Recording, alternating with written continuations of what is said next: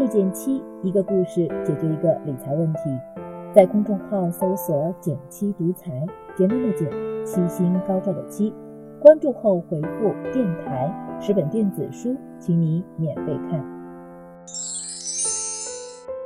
最近收到很多留言，百分之三点九的活期创新存款下架了，余额宝又嫌收益低，灵活理财还有其他选择吗？我翻看了一下各大平台的产品列表，曾经的灵活存取。纷纷贴上了售罄字样，是时候给大家推荐一些替代方案了。今天要科普的这类，或许你早有接触，只不过不熟悉、不放心。它的名称叫保险活期理财。照例提醒一句，本期节目提及的产品和平台仅限科普，没有利益相关，请大家根据个人资金安排和需要谨慎选择。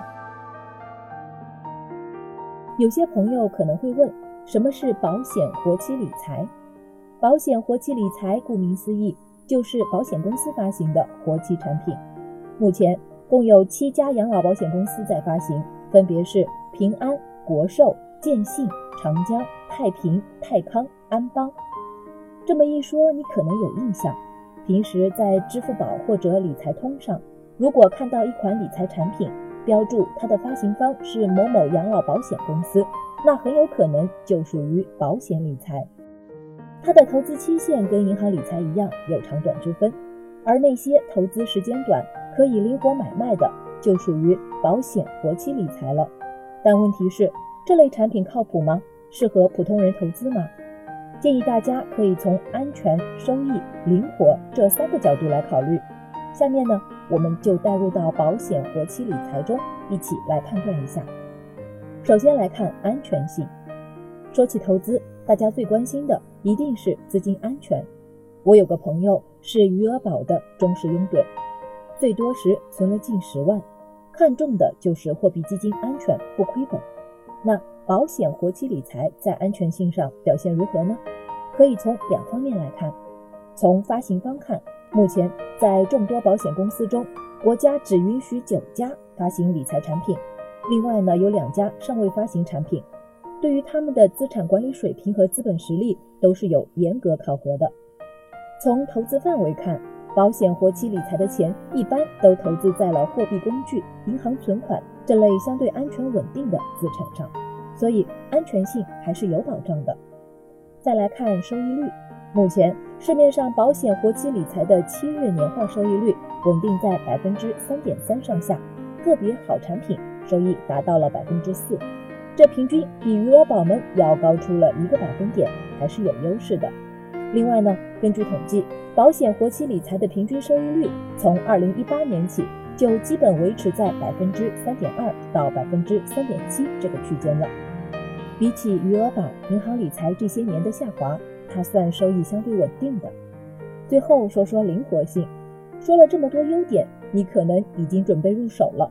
但这里我要给你泼一盆凉水了，保险活期理财不满足随存随取，而是有延迟的，一般赎回需要 T 加一个交易日，也就是说今天发起赎回，明天才能到账，要是碰上周末，还得等到下周一，所以在支取的时候一定要算清到账时间，避免误事儿。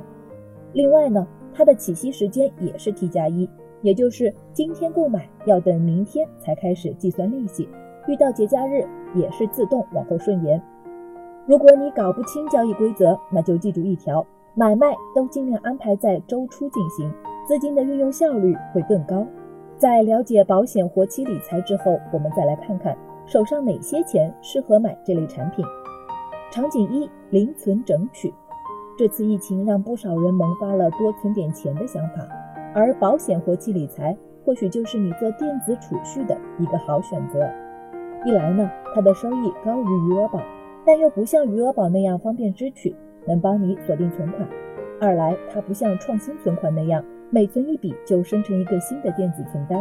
保险活期理财跟余额宝一样，是可以积累在同一个账户里的，一千元起存，门槛也不高，非常适合刚开始培养储蓄习惯的朋友。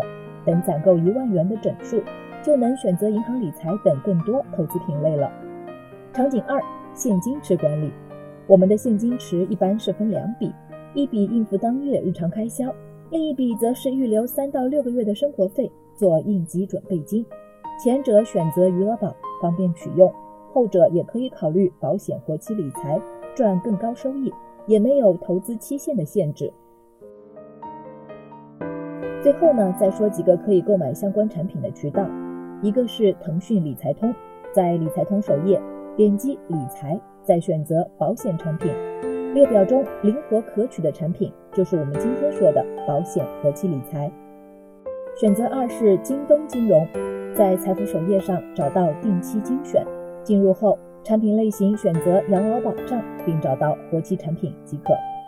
另外呢，陆小马 APP 中的活期理财频道也有一款在售，大家选择自己常用的平台就好了，方便资金管理。你目前在用什么活钱管理工具呢？也欢迎点赞评论和我分享，我会看哦。好了，今天就到这里了。右上角订阅电台，我知道明天还会遇见你。